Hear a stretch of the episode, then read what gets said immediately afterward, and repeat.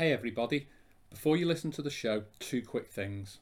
I hope you and your loved ones are safe, happy, and healthy. Secondly, stop right now. If you haven't already, check out our free to access conveyancing service for mortgage brokers and estate agents. Mortgage brokers must check out our free to access services at themortgagebrokerclub.co.uk, including over 25 categories of mortgage broker tools. Stay well, and I hope you enjoy the show. Welcome to the MLC show for property professionals. I'm your host, Sean Rogers, and I am delighted to be joined on today's show by Graham Wilson of Tracker Hub and Options Mortgage Centre. On today's show, we're going to be picking Graham's brains on questions we've been asked in the past week from mortgage brokers.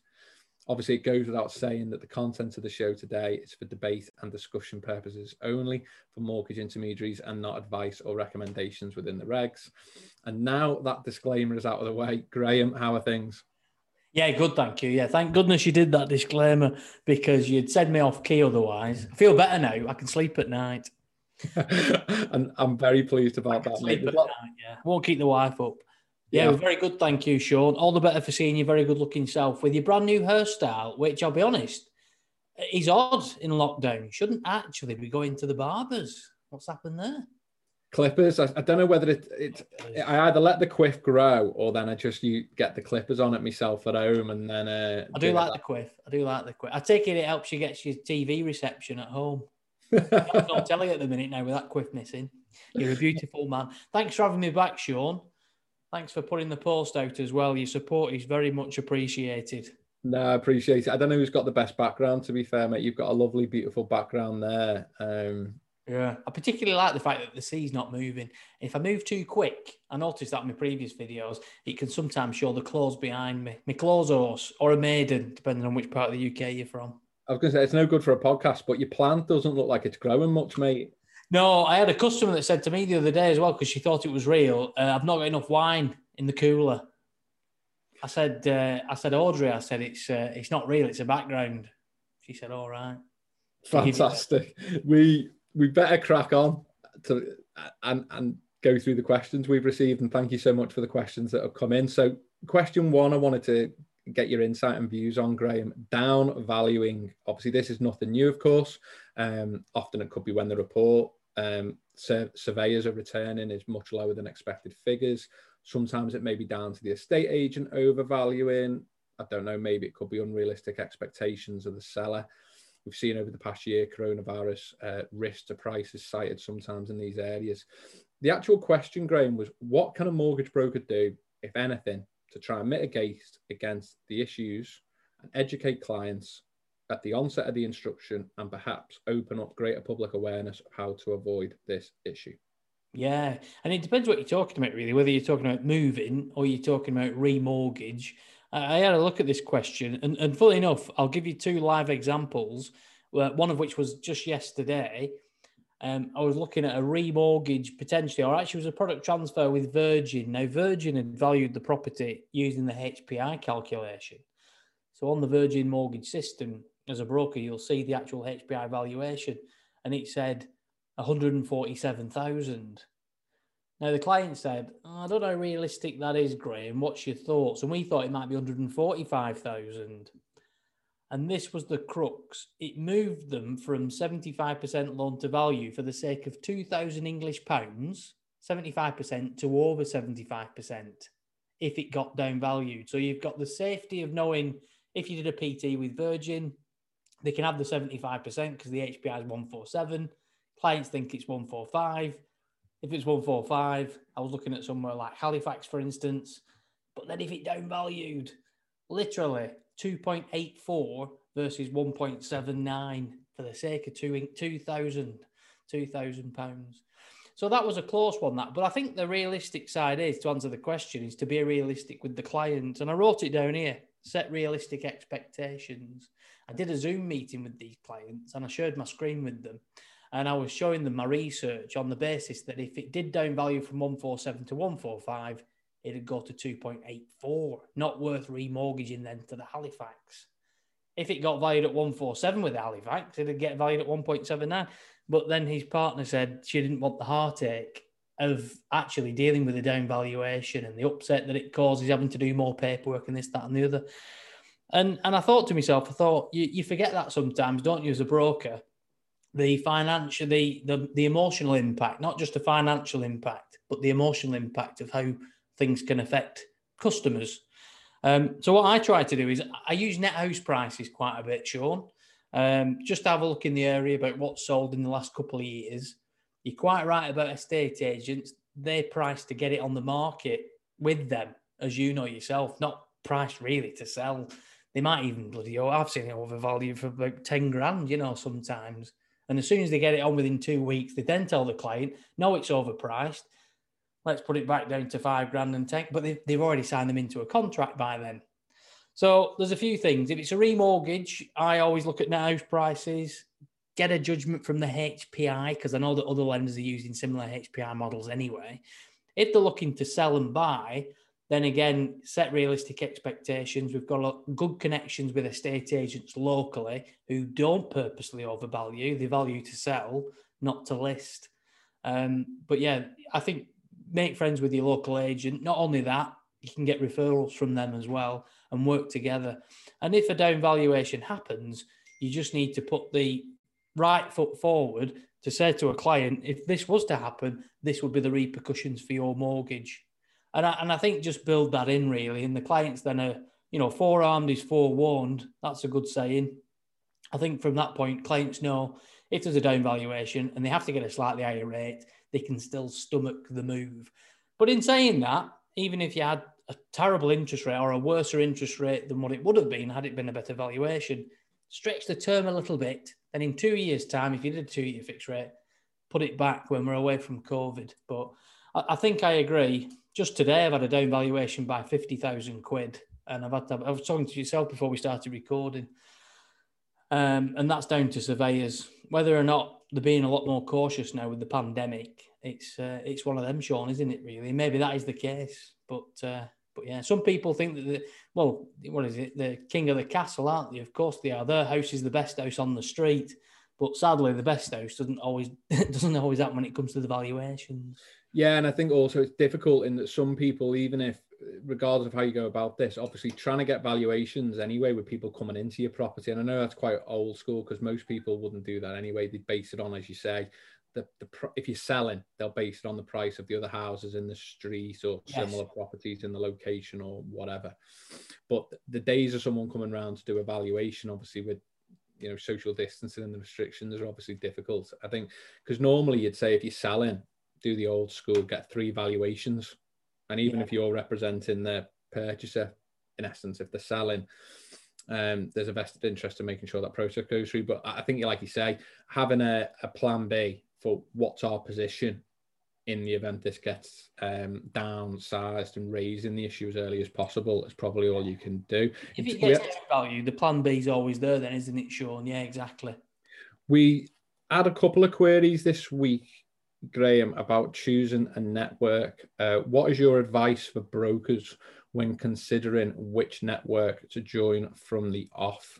Um, and especially, what would your advice be when they're leaving one network for another? Won't put you on the spot, but if you feel comfortable enough saying which network you're with, why you picked them, and, and yeah, what you think yeah. brokers should do generally when they're considering um, joining one or moving from one, what would your advice be? Well, I, yeah, it's a good one. That one, massive decision. That to, to move networks is is a lot of upheaval for companies, and obviously it can affect cash flow. And uh, you know, if you if you fall out of bed with one network and think I'm going to jump ship to another one, it's not as easy as that. You've got deregistering with lenders and registering with the new and all that carry on, and that's enough to kill a business. So if you are thinking, right, do I go DA? Do I go AR? I don't mind telling you, I'm AR. My firm, brokerage firm, is uh, an appointed rep we're actually with Tenet, uh, so Tenet Network put it out there. Um, I think every network has the good and the bad. We're, we're blessed in one sense with Tenet because they've got good strength in the market, we're whole of market, we're very well supported, uh, both financially from them as well. They've got a good back book too of Tenet. And, and I think that's one thing to look at. How, how are the networks funded? If you are looking at either going DA or AR, especially obviously AR, but effectively, with that, the reason we stayed at that, we felt more supported being an appointed rep rather than being directly from the actual FCA itself, or even being DA under Tenet. So I think there's a few things to look at. Uh, one is financial stability of the network. Uh, two is uh, are they whole of market? Are you tied agents? What can you offer to your clients? Uh, and then the three ones, tech actually. Me and you talk about it a lot, as well as obviously uh, home and away and neighbours in between those conversations that we have uh, and Coronation Street. But yeah, and Hollyoaks on a Sunday when you're half cut. Um, yeah, you're right. Technology is a big thing, my mate. And um, it, I'm not going to mention about the network at the minute. I would say we're still working on it, but technology is big. There's good tech, there's bad tech, and sometimes there's no tech. But um, but yeah, gather with your network, see what CRMs are out there at the minute and what they're using. How, are they making it so you have to use them? Uh, the the uh, technology. Can you still use yours? Um, these networks now more leaning towards unified technologies as well. But but yeah, I, I think do your research with it. Make sure that uh, it fits the bill, and don't jump in the first bed that you speak to. Effectively, you've got to do your research on all of them because there's good, bad, and uglies, but they're, they're mostly good. The networks that I've spoke to and through Tracker Hub, I speak to quite a lot now and the brokers that I speak to as well are under different networks. They all seem very well supported. I, I, don't think there's a bad one out there. Otherwise, they wouldn't be there, would they, Sean? And, and you know networks yourself. I don't know if you've dealt with any, but yeah, I mean, the main, from my position, I mean, we've got quite a lot of stuff that, you know, we, we spoke to a couple of people in the industry that helped us put together a bit of a guide on the Mortgage Broker Club um, website in our broker tools section. So we had a bit of good feedback on that this week, actually, that led to these questions when people have gone through the guide. But from my own position, I would uh, look, I'm always going to start from a contractual point of view um, prior to you signing up. Uh, it's no good looking at it when you're deciding to exit, really, and finding out then what the pipeline freeze is, whether it's three or six right. months, whether uh, what's the position on runoff cover fees, uh, what's the notice period, and um, how are they going to deal with, you know, your clawbacks or I don't know any subsequent complaints or whatever. Um, and I heard. I'd, I'd, also, sorry, Sean, I was going to say you just touched on there. Actually, I'd also um, ask about uh, turnover because as your business grows, are they willing to renegotiate on network costings as well? And um, Tenet are very good at that. I'm plain and simple with it. They're great for talks, acquisition as well. When you come to wanting to sell the business, would the network potentially look at acquisition?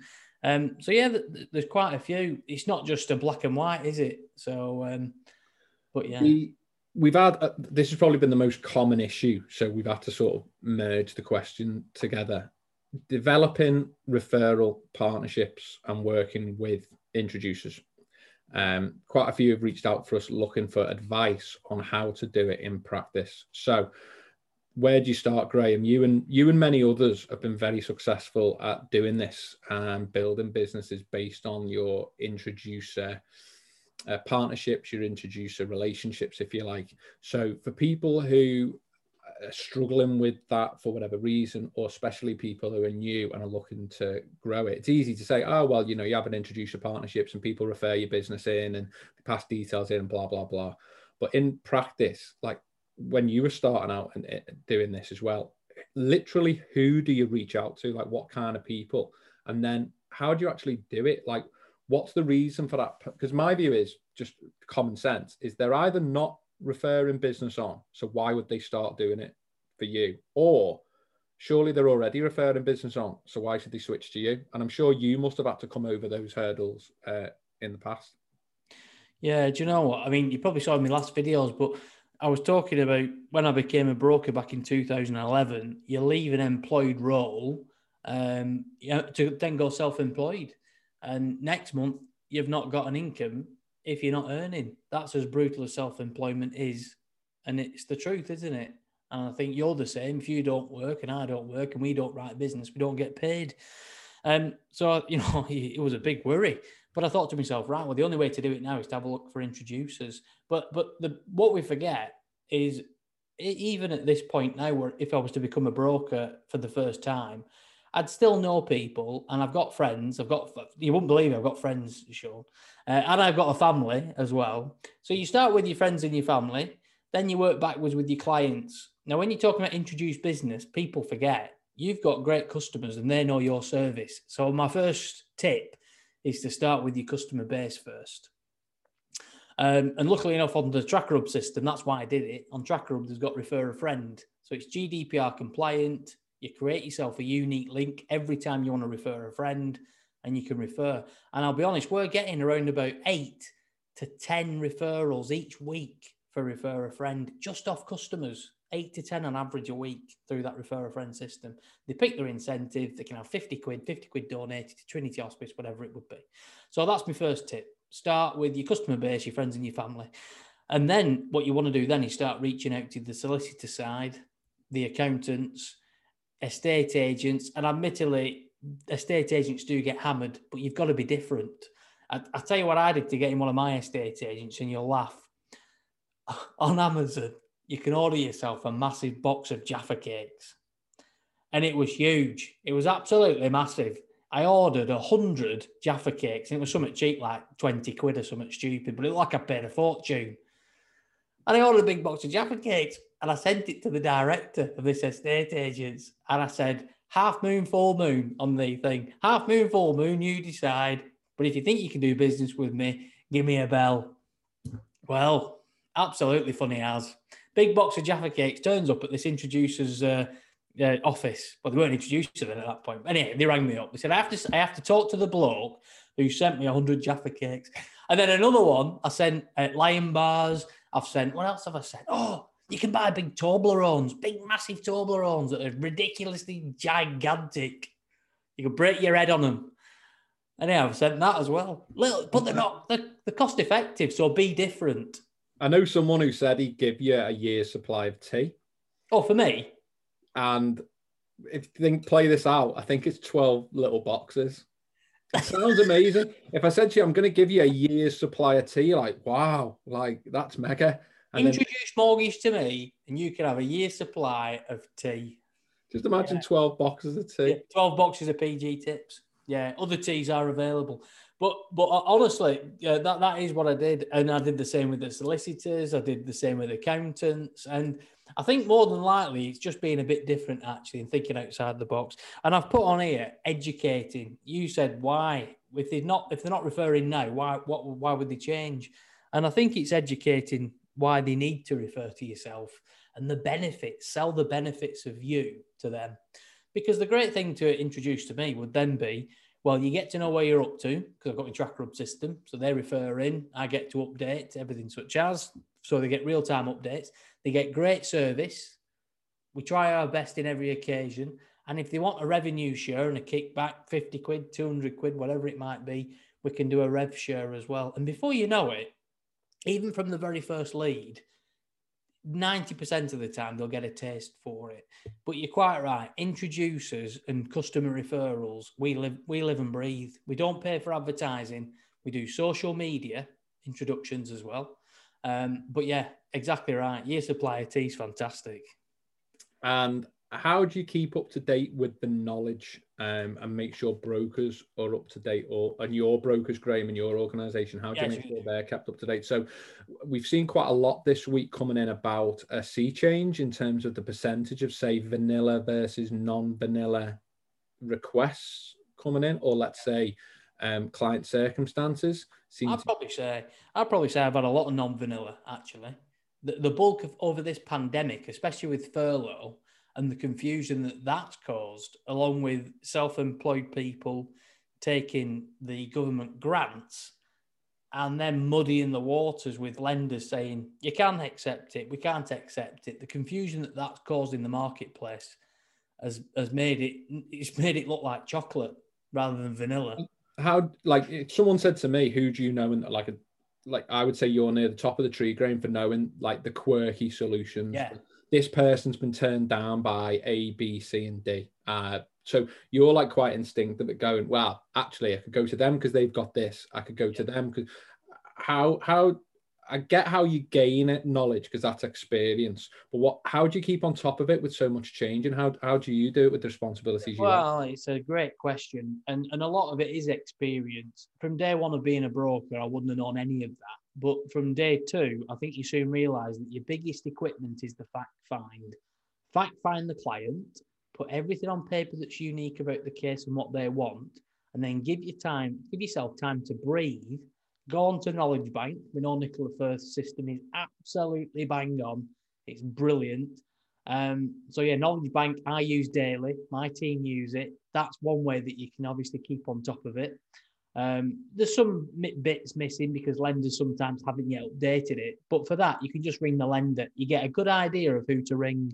So Knowledge Bank's one.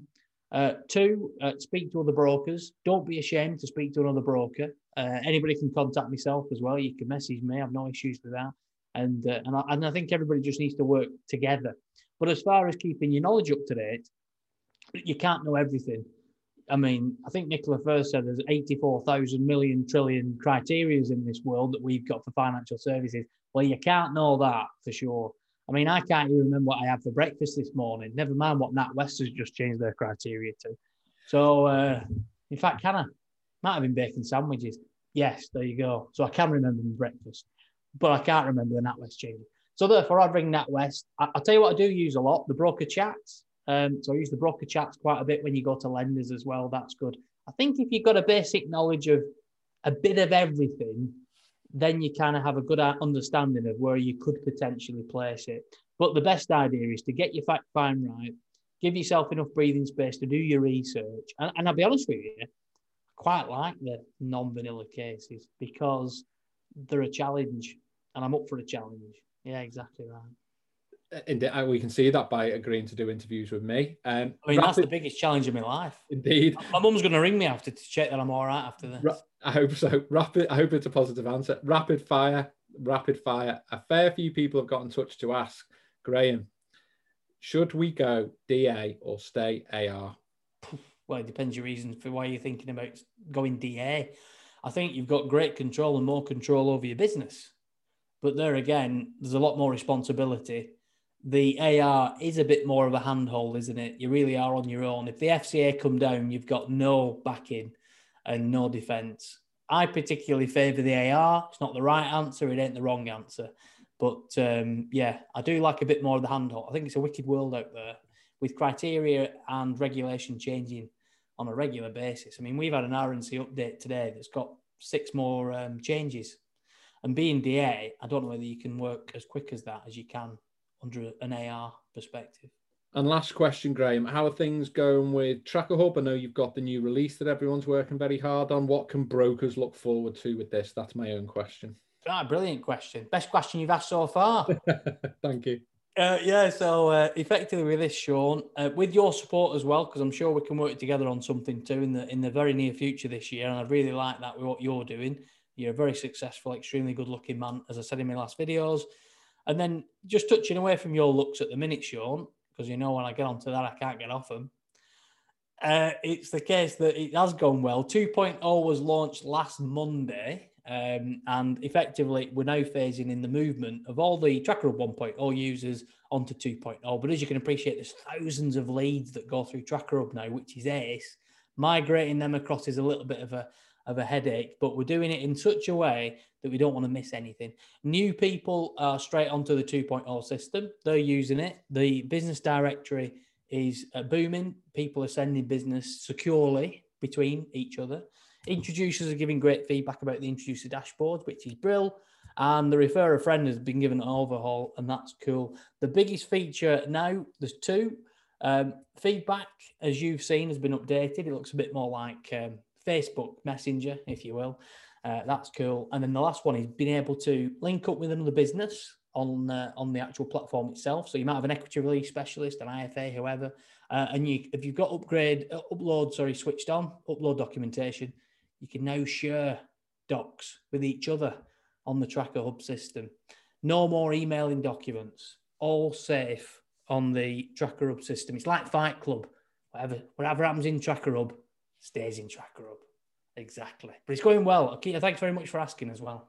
Um, thank you so much for your time, Graham. I know uh, time's the most precious thing any of us have, and I know you've got so much going on. So thank you so much. That's it for this week, everyone. Thank you again, Graham, for being such a fantastic guest, and thank you for listening. If you want further information on Tracker Hub, please check out our website and social media feeds for Mortgage Broker Club, and you'll find loads of stuff about 30-day no obligation trials with them.